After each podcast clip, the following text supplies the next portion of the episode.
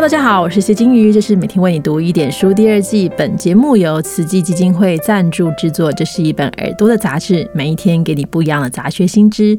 今天是我们第二季的第一个主题——灵魂的节日的最后一集。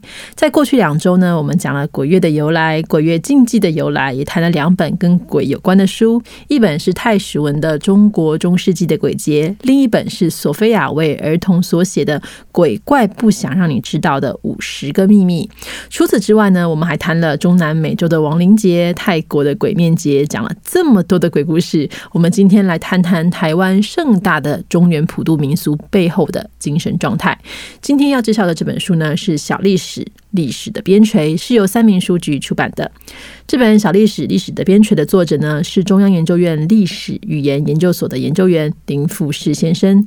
林富士老师呢，出生于一九六零年的云林，先后在台大与普林斯顿大学攻读，是史学大师余英时先生的弟子。在我们一般人看来，这样的学经历应该要做一些比较厉害的大历史啊。可是林老师的关怀呢，却是从台湾民间很常见的一些东西去发想，譬如说巫术。比如说当机哈，比如说槟榔，比如说占卜，甚至是排泄物等等呢，去思考这些小历史在历史上的源流与面貌。所以，你如果说到台湾研究巫术、研究宗教、研究医疗史，你基本上一定会被推荐去读林富士老师的文章。可是林老师呢，并不是只有关心历史啊，他对数位化的时代始终充满兴趣。如何将古籍、将史料数位化，甚至转化成其他的样式，其实一直都是他工作的。重点哈，就像他自己说的，我是一个历史学者，我常自诩要做一个沟通者，希望能透过历史研究和历史写作，在古今之间，在不同文化族群和地域之间摸索贯通之道。除了历史学的研究之外，林老师的文笔也非常优美流畅。因此，我们今天要介绍的这本《小历史：历史的边陲》，可以说体现了林老师在文学和历史两方面的才华。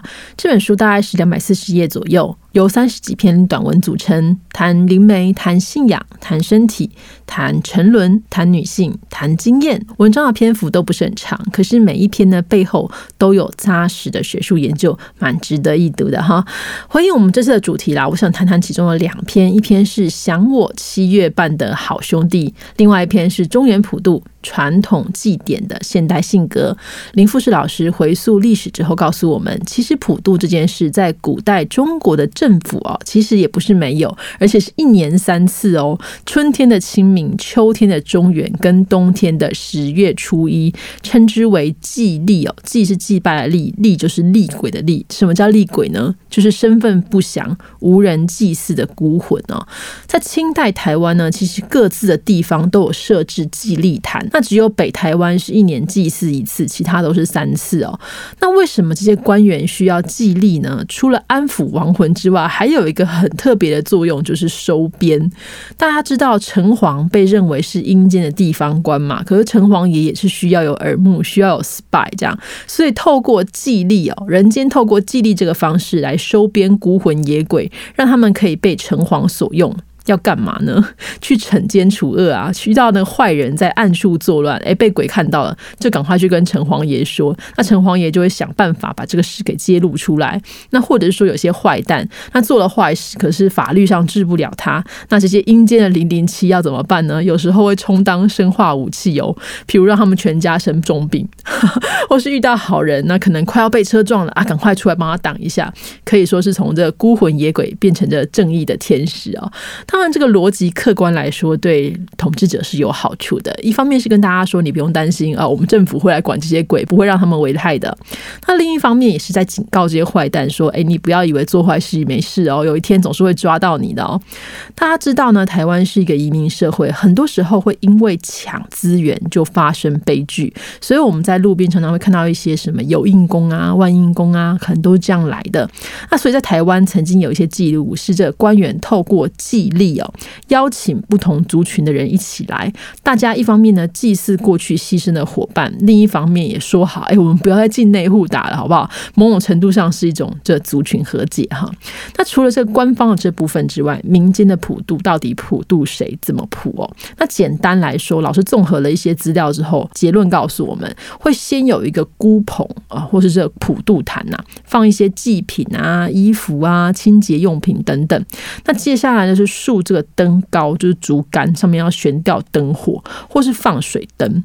那这是做什么呢？其实大家可以想象一下，以前是没有电灯的，所以你夜间看到这么亮的灯火。你不管是人是鬼，你就会意识到啊，那边是不是有什么事情正在发生？某一矿埋，所以它其实是个照应的概念哈。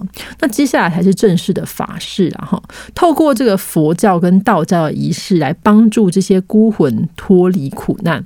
可是这些亡魂到底有谁？林老师也引用了道教的科仪书。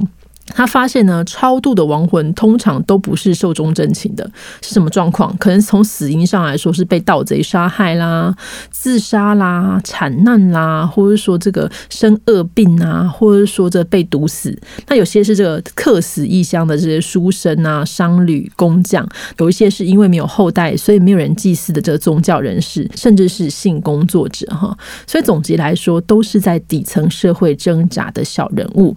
那林老师说呢，这。是一份生命的苦难清单，所以显示出古人对这些亡魂的怜悯之情啊。所以这本小历史历史的边陲当中，这类细致的观察其实随处可见啦，也让我们可以感受到作者对于社会底层的关怀与温情啊。所以因此，我们今天用这本小历史作为灵魂的节日的压轴，也是希望这样的温情可以陪伴大家一起来聆听生活当中的微小事物。明天开始。是我们第二个专题，大难来来时怎么办？那每天为你读一点书呢，将会谈谈灾难带来的各种思考。同时啊，我们的节目会调整成每周一、三、五日播出，希望大家继续的关注、订阅、加分享。我们明天见，拜拜。